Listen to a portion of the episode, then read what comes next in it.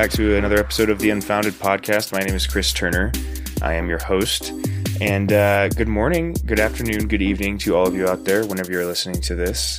Um, sorry for this last week not having too many episodes. I've had a very busy week. A lot of different things have been going on in my life, uh, including what I talked about in the last episode, the whole nicotine uh, debacle there. Um, but also just had a lot of uh, other things going on. You know, I currently I've been uh, technically unemployed uh, for the last six to seven months. Uh, I uh, used to work at a company called Amazon. um, I was a manager at Amazon and I helped uh, launch one of their fulfillment centers out here in Denver. But I left there about seven months ago and have been in the process of job searching this whole time. Uh, and in, in that time, I've been doing a lot of projects. You know, I started a, a, podcast with my friends called Beer Goggles not too long ago and worked on that for a while. And uh, then also, you know, started this here not too long ago. And it's one of the things that I really value about this time that I've had. Um, don't get me wrong, it's been an extremely stressful time because I haven't had a lot of money coming in and I've had kind of touch and go finances, you know. Um, I've been working DoorDash, uh, kind of the gig economy, to make money and make ends meet while I try to find what direction I'm headed in life. And you know, I think that's a good topic to go on uh, this morning. Is is kind of making those decisions about life you know, like how do you make the decisions about where you're going to be in life, where you're going to go, or who you are really? You know what I mean? Like, how do you know what is the right choice? And the secret is you won't ever know, right? You're never going to know what the right choice is before you make it.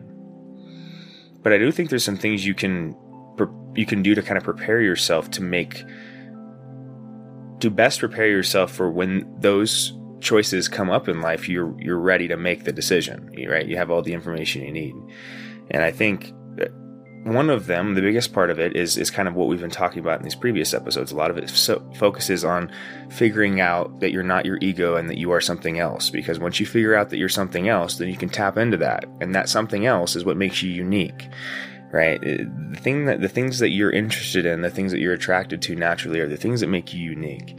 I truly believe this. And I believe that you need to tap into those things to really figure out whatever your purpose is in life, right? Whatever your calling is, whatever you're, you were put here to, to do, right? Um, I know, uh, you know, that's more of a religious idea, but that's how I think about it. I, I think it's the best way to think about it. Um, because any other way of thinking about why you're here on this earth just seems overwhelming. Um, there's no good explanation besides that, that there's some reason you're here. You may not know it, but there's a reason. And you got to figure out what that reason is, right? You got to figure out why you're here. Uh, and it's almost like the, the, the overall puzzle of life is that question. You know, why are you here, right? Well, the best way the best way to go about that is to figure out what's real and what isn't. Once you figure out that your ego isn't you and isn't real, then you can kind of figure out, okay, so this is real, whatever this is that's left over, and I want to figure out what that is. So how do you follow that? Well, follow your attraction to things. Follow the things that you're you're interested in, right? Uh, and that will lead you to kind of just similar to how you can outline the ego by figuring out what you're afraid of. You can outline your true self by figuring out what you love naturally, right? Um, it's these energies, these different kinds of energies you can focus on, and when you focus on them in the proper, you know, in the proper way, it will identify these two different things I'm talking about: the soul and the ego.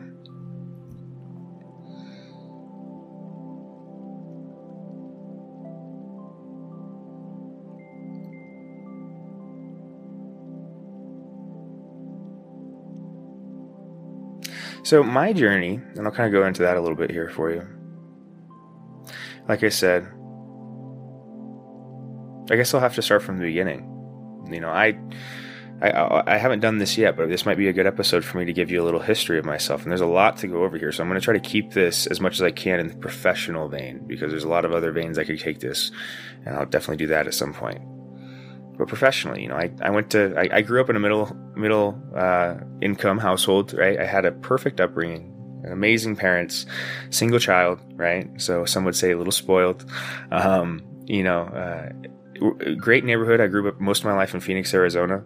Um, never had any real problems with the law, anything like that, especially growing up.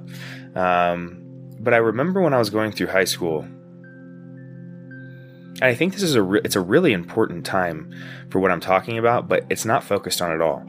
We don't talk about when we're in, when we put kids in school, we don't try to figure out help them figure out what they really are attracted to.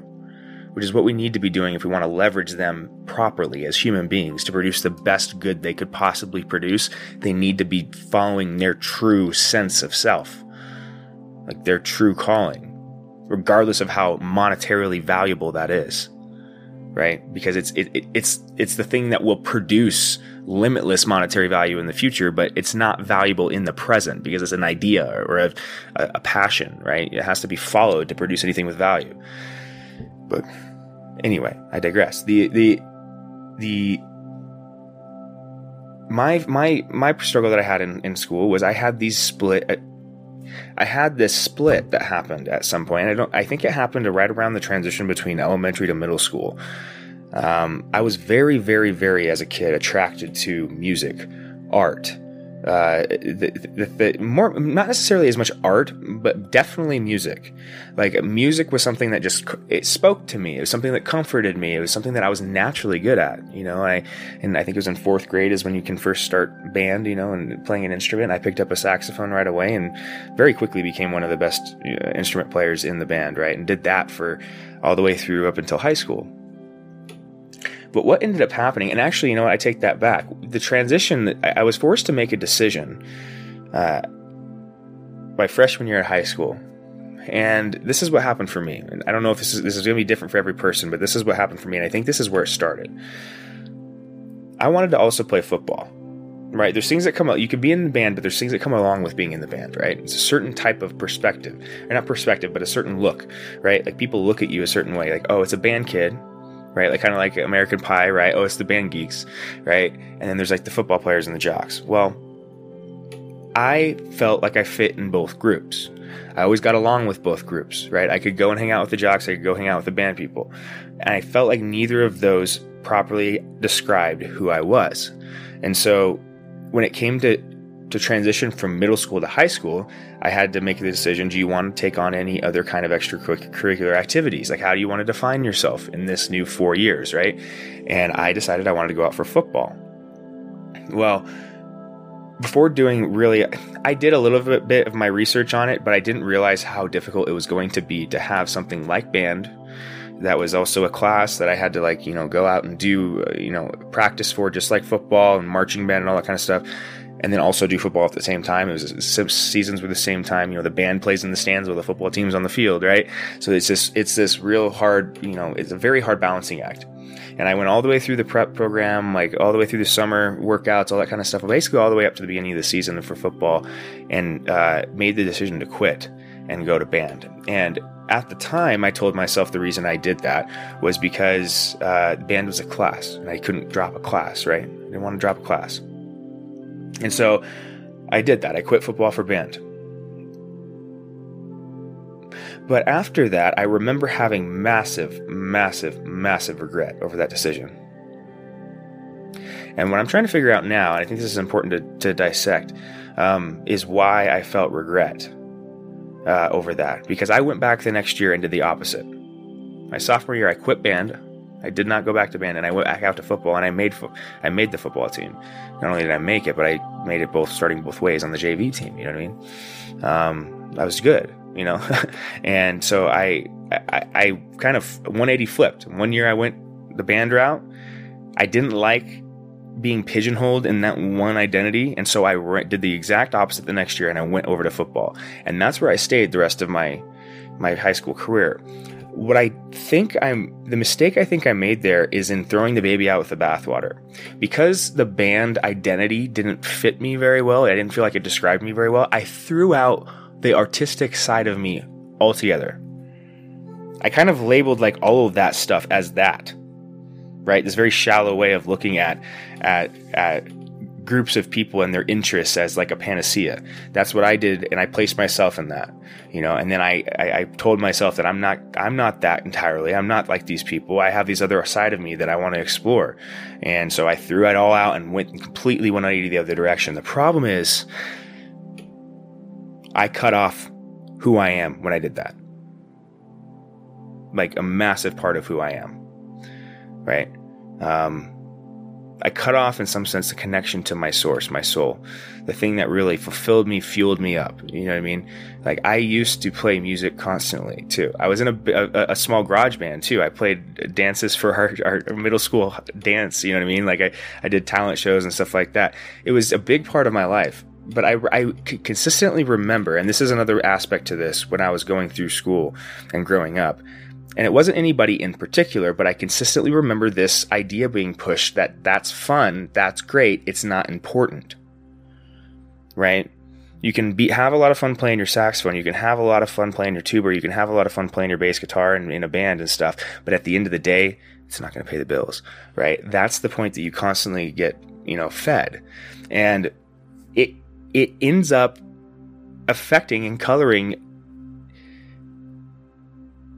your ability to choose those paths. Because it's kind of like how stupid will you be to choose the one path that everybody tells you is disaster? Right?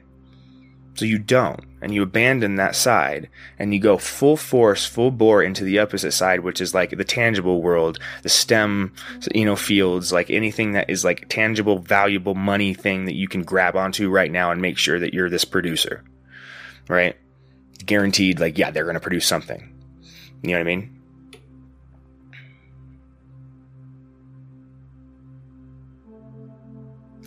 There's a big problem in the way that we are not only when I say wait, there's a big problem in the education system itself. And the problem lies in this in what I'm pointing out here. It's it is the way we are incentivizing different fields, different subject areas. It's like we've created a hierarchy out of the subjects, and we've placed the STEM fields at the top because they're the most immediately tangible, and then we've placed everything else below that the, the social sciences, the art, all that kind of stuff it goes all the way below that. And, and, and a lot of in a lot of ways, going even deeper into that, there's, I mean, those those fields, especially at the collegiate level, haven't helped themselves either. They've delegitimized themselves by letting things like gender studies and bullshit like that enter into the university level and actually become a recognized field of study with absolutely zero tangible evidence to back it up, right? So then it's delegitimized the entire social science section of the university, right? The entire institution, uh, that section of the institution is delegitimized because you let in a bad actor. You know what I mean? It's like that's not a legitimate field of study. But because it's held next to, like, I can go take gender studies or I can go take friggin' uh, American history, and those are in the same friggin', those are in the social sciences. Like, that delegitimizes it. You know what I mean? Just by, just by proximity. You know what I mean? And I'm, I'm getting a little bit on a tangent. I don't mean to make that political, right? right? But it, it, has to be a little bit. Like there's certain things that we are doing that are dele- not only disincentivizing these kind of fields, this the the arts and the social sciences and the humanities, but it's all it's not only you know de-emphasizing, it's delegitimizing them because of how how they've been infiltrated by certain political views, right? And and it's it's um it's really sad, but it, more of the context of what I was talking about, I think in the there's this point that you will reach, everybody will reach, where you have to kind of put down the kid version of yourself, is the way we conceptualize it, right? You have to, you have to, it's time to grow up, right? It's time to put down the things that you've been doing your whole life that you've have been fun, fun, fun, and it's time to buckle down, you know what I mean? And whatever point that is for you, I'm telling you, don't do that. You know, you probably already have, but for anybody that's coming up, growing up, don't do that. Don't ever shut off that other side of you, whatever it is. You know what I mean? If it's if it maybe it is more of an artistic, you know, maybe you're a painter, maybe you're a sculptor, maybe you're a, you know, maybe you like music, maybe you like um, even even like the visual arts, like you know, video game design, stuff like that. Like it can be any Photoshop, like you know, there's a lot of ways to express yourself and create something novel. And I think that that we the education system somehow in some way has been has has started to disincentivize all of the eh, not started it disincentivizes all of those things. And it keeps people in a place where they just don't feel like there's any reasonable way for them to pursue those goals. And so they completely eliminate them from possibility itself. And i say this you know speaking not only from my experience but a lot of people that i've talked to that feel exactly the same way.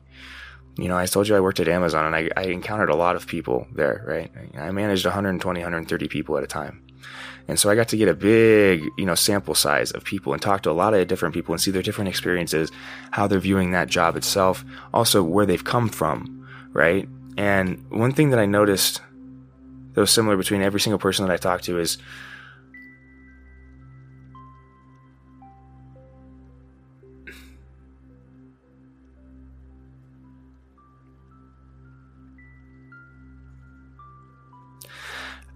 You know, I don't know what I was going to say there. What I think I was what I was going to say, but I stopped myself was was that every single person I, noticed, uh, most of the people I talked to there, they, they there's this untapped potential in people. And it's incredibly sad when you see it. And I'm trying to distill this idea like as I think about it because I haven't thought about it a lot, but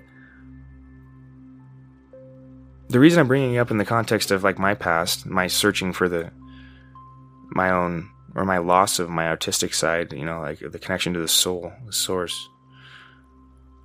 When you work in one of those facilities like that, like an Amazon facility, and you have you see that many people with that many varied experience, and you have like direct, you directly affect their lives every day by either your actions and what you say to them you very quickly realize you get a, you'll get a sense if you listen of where these people are coming from, what such, you know, like what you can get a sense of who they are, and you can also get a sense of like what their common struggle is too. You know what I mean? Like there's a there's a, and and one of the things I think I've identified in that pro in that situation is that there's a people's creativity has been shut off not only shut off it's like don't be creative. It's it's almost like uh, people it's like it's like uh, we've been taught to be creative but in the right ways. You know what i mean? It's like be creative but as long as it's if, as i can turn it into a dollar bill. You know what i mean? Like as long as it's valuable in this way be creative. But if it's not valuable in that way shut it all off because i can't figure out a way to, to monetize that.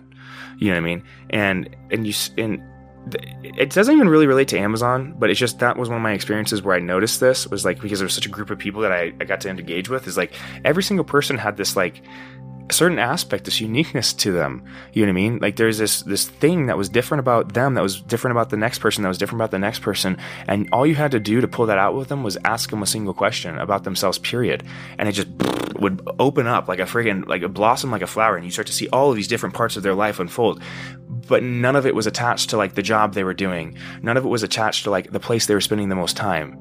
Right? It was like they were starving. It's like, look at all these beautiful things I have inside of me, but I spend 95% of my time in a concrete box putting a piece of like a cardboard box in a cardboard hole. You know what I mean? Soul killing, crushing work. Hard to describe how depressing those places can be. Very hard to describe. If anybody that's listened has been in there, you know what I'm talking about. Right? Um, you can it's just it's one because it's such a harsh environment it was so obvious to see this. This untapped potential this like limitless amount of untapped potential in the people that i have you know that i am sitting there managing. And i felt one of the reasons i left that company is i felt like i couldn't like once i noticed that i couldn't not see it it's like I can't go in there with a good, clear conscience then as a manager and push these people, right? Which is exactly what they try to make you do in that company. I can go into more depth about my experience at Amazon in a whole episode. It'll take a whole episode, I promise you. But that you you can't you you. It, once you see that, it's like how do you how do you go and and ask more of someone? Because they're already spending 95% of their life, like I said, in a concrete freaking box for you and then you want them, you want them to go faster or do their job quicker or to lift harder or whatever it is. You know what I mean? It's like you've already got 95% of who they are crushed. You know, like you don't even see like all of this other side, all this other value they have. You don't care because all you want them to do is to pick up a friggin' box and put it in that box. That's all you want them to do. That's as valuable as they are to you. They're nothing but a production unit, a number on a piece of paper, right? But they're not. Each one of those people is a soul, a unique thing that is roaming this earth with unique value. you try to fit that unique thing in a box, you're going to make hell. That's what you do. You make absolute hell for people, everybody that gets to be a part of that system. And it's mainly attached to this. Like, I know I'm going all over the place in this episode, and I apologize, guys.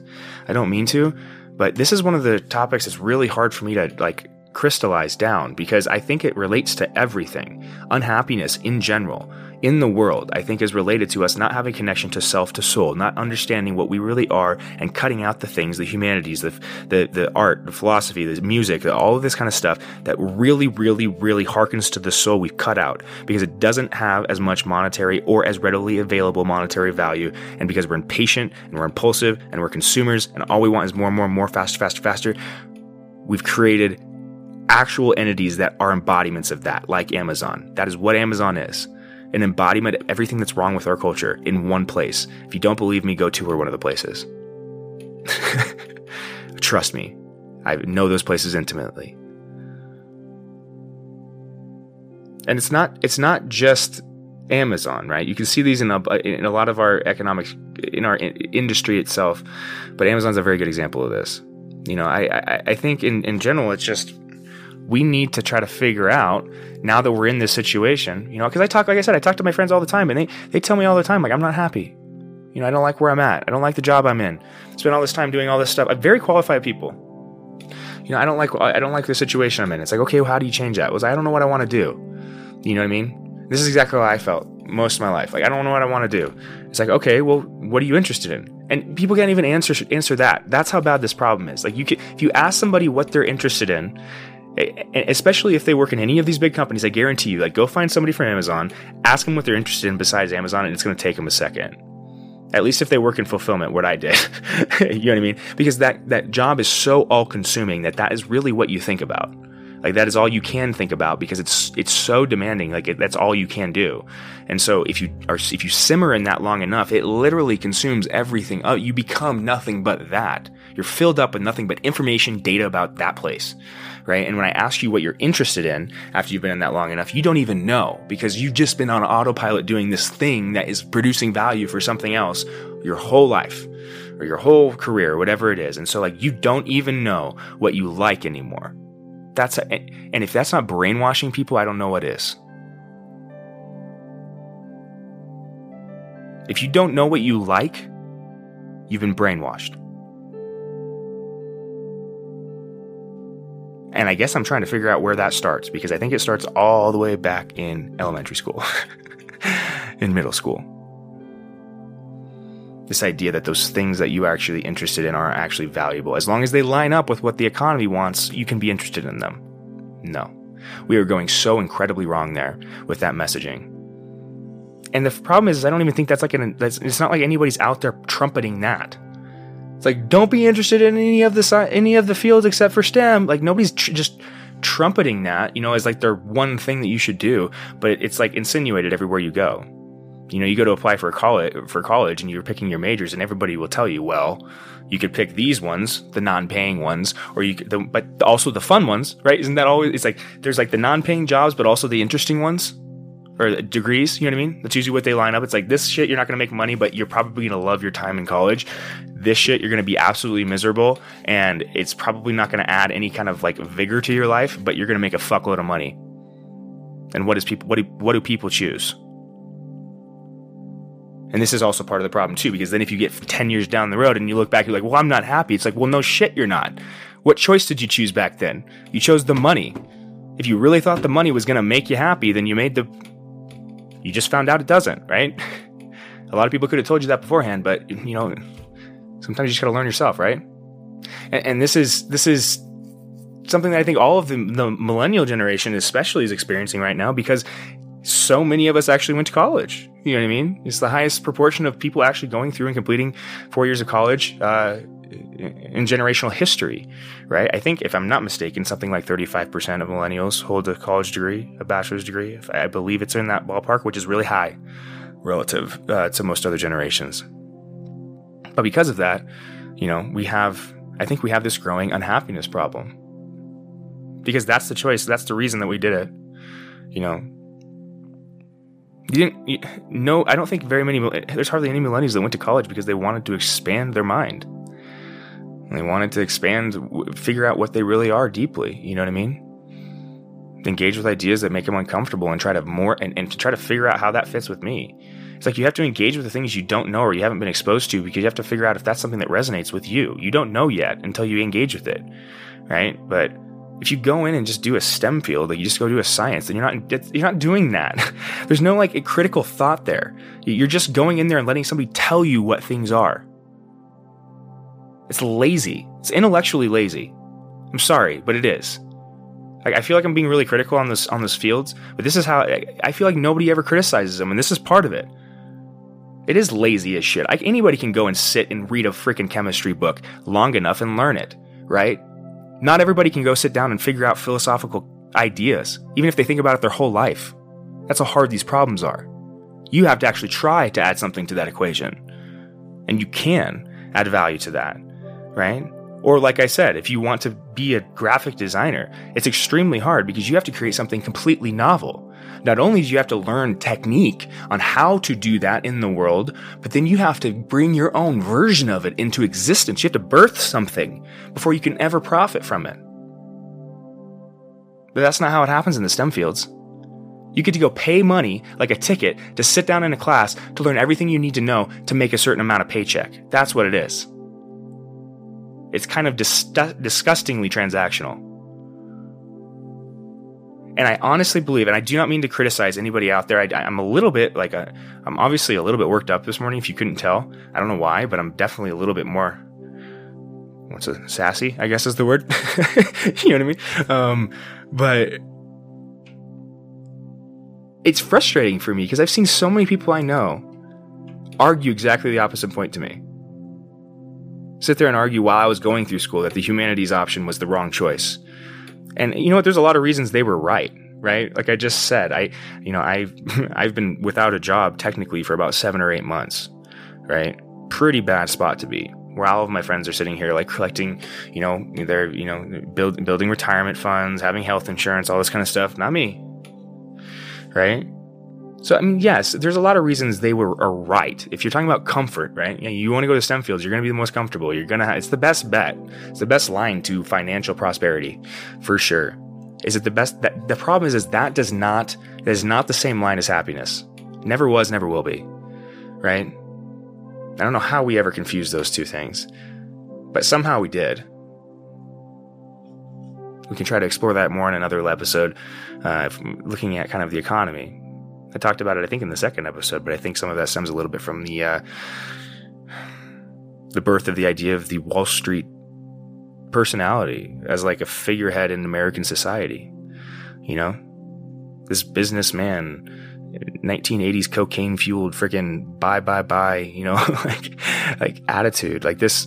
That is part of partially why I think a lot of the kids followed in those steps because they grew up in a, in a, in a time frame when we were simmering in this like there's no other word for it besides like shallowness. Like the 1980s is one of the most shallow times I could ever imagine seeing. And like, if you look at it, it's just screams shallow. Like, and I'm overgeneralizing, but especially like in the context I'm talking about, go watch like Wall Street, right? Like distill that that into like people. Like that was those. I know that's a, a fictional movie, but it's based off the idea of real people, right? Real attitudes that people hold and it's those kind of attitudes that I think have like infiltrated society to a point where like it's actually disincentivized like the fields that could help us out of whatever dark place we're in that could push humanity forward we've reached as much like we've gained as much data insight as we possibly can through the STEM fields, and now we're sitting here bumping our head against the wall, saying, "Oh crap, man, where's the rest of the answers?" And it's like, well, because you left all the freaking answers behind. You put everything in one boat, and now that boat isn't big enough to get you across the Atlantic, and you're like, what, what are you going to do now? You know what I mean? It's like because now because now you deleted the thing that could actually save you. You've deleted the humanities, you've deleted the arts, and now they're infected. So how do you get them back? Now they got bullcrap like basket weaving in there and gender studies and all this other crap that doesn't hold any intrinsic value either. So now you've got now now there's even an argument against them as a being, as humanities as a being, because they look so devalued. They've been infected. Anyway, that's a lot right? We're getting about 30 minutes here, guys. I, I, hope there was some kind of value in that and it wasn't just me rambling all morning. Um, to try to tie it all up here before we get out of here, like the reason I brought that up, like I said, is I was trying to figure out, like, you know, how do people reconnect with the thing that that makes them them? You know, how do they find how do they find true meaning in life? You know, and how do they how do they find happiness in that sense? You know, and fulfillment. So you have to go down the road you never went down. You know, you have to explore the things you never explored. It's like, well, how do I find those? Well, you're attracted to things in the world, period, aren't you? You know they are. You are. Whatever that is, it doesn't matter. Like, go figure that out. I think YouTube's a great source for this too. Like, just go down some rabbit holes every once in a while. Like, I love like finding like I'm really into like hot like like uh like models and stuff like that, and I find so many cool channels on YouTube of just like different models that people build and like like actual functional models and stuff too, especially like those model planes and helicopters and locomotives, and like all that kind of stuff. I mean, they have actual little mini locomotives, like coal burning locomotives. You know what I mean? That you can build and run and stuff like that. Things like that. All those little interests you have you know, whatever it is, go follow that for a day or two. Just devote time to it. Actually give it some energy and don't pretend, don't treat it like it's like a second class interest. You know what I mean? Like it's, it's the interest that doesn't produce any value for you. So I'm not going to give it any time. It's like, no, switch that up, switch that equation up, put all your interest, like most of your energy into that thing and, and treat the job as something that's just bringing you monetary income, something that has actually very little intrinsic value, but has a necessity, there's a necessity for it to sustain you. So put only much effort into that thing as as it gives to you in a monetary sense. You see what I'm saying? That relationship, the relationship between you and employer in the classical sense, should be the most transactional relationship you have. You should treat it that way as well, not just the employee or the employer, excuse me. Because what ends up happening is if you treat it like it's a regular relationship, like there's loyalty, trust, and love in there, and then that company eventually doesn't because it views you as a production unit, especially if it's a large organization. Maybe not so much for like small organizations, family owned businesses. There is like a size problem with this too that I, I, I can try to outline, outline in another episode. But in general, especially if you're working for any company that's been is larger than like a small family business, there is going to be a point where you are going to be at odds with the company in some way, shape, or form. And I guarantee you that company is going to pick itself over you. There's a there's no self-sacrifice in the corporate world, right? Especially in the the entity itself. It's never going to pick sacrificing the entity for the greater good or the common good of the employee. It's not going to do that. It's the whole purpose for being built is producing wealth and production. So it's like why would why would it sacrifice anything for the individual? It's not going to. But we like, a lot of people treat their their relationship with their company, with their career like that like like a like a like a like a romance relationship. Like you gotta like they gotta be you gotta be loyal to them. They're giving me a paycheck, you know what I mean?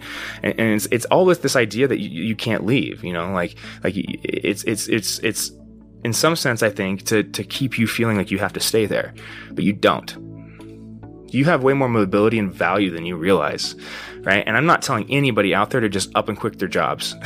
not a good idea. I've done that and it's an incredibly hard process to go through. Not only do you mess yourself up, you usually will mess up whoever is around you that was willing to help you. Right? Because they're going to help you. Right? So if you if you make a rash decision and then and and you get into a bad spot, you got to think that not only are you making that rash decision for yourself, but you're making that rash decision for the people around you that are going to be there that are n- not going to watch you fall. maybe you don't have those people, but maybe you do. And it's also something to, to consider, right? But the reason, like I said, the whole reason I'm bringing this up is we need to start re- rethinking these relationships because it's part of the reason why a lot of people out there feel empty, feel hollow, feel like they have nothing to go home to is because they really don't. They've given everything to that job, everything to that professional relationship, every ounce of themselves. And because of that, they actually don't have a conception of what they are separate from that separate from this like production thing. And because of that, they feel robotic, they feel empty, they feel hollow because it's inhuman. That is not human beings. You are something that produces novel things, not something that repetitively produces, produces the same thing. If we were this, those things, we would be sitting doing nothing but scrap, scraping rocks together trying to start a fucking fire. You know what I mean? But we don't. We're imaginative, we're creative, and that's how we create new things that push the civilization forward. If you shut that off, civilization stops to move, stops moving forward. And I think with that, I think I'm going to leave it there. And I hope it, I hope it tied up nice. I hope I was able to bring it back full circle, guys. If I didn't, sorry about it. There'll be more episodes out. Like I said, I'm not going to edit it. I'm just going to send it to you, and I hope you enjoy it. Hope you get some value out of it. All right, but I do think that's a that's a I want to explore this idea more, and there'll be more episodes uh, in the future about this. I'll try to like some of those ideas. I'll try to dive deeper into that I had to kind of like cover at like hundred thousand foot. You know what I mean? Um, so so so we can we can analyze it more. But anyway, that's what I got for you today. Thank you for joining me on this. This is a Saturday morning, I think. Yeah. Um, thank you for joining me on a Saturday morning. I hope you have an absolutely wonderful uh, weekend here, and I will be definitely, if not the, tomorrow, back on it uh, either Monday or Tuesday. All right. Uh, so thank you for joining me today, and I hope you have a good rest of your weekend. Bye bye, guys.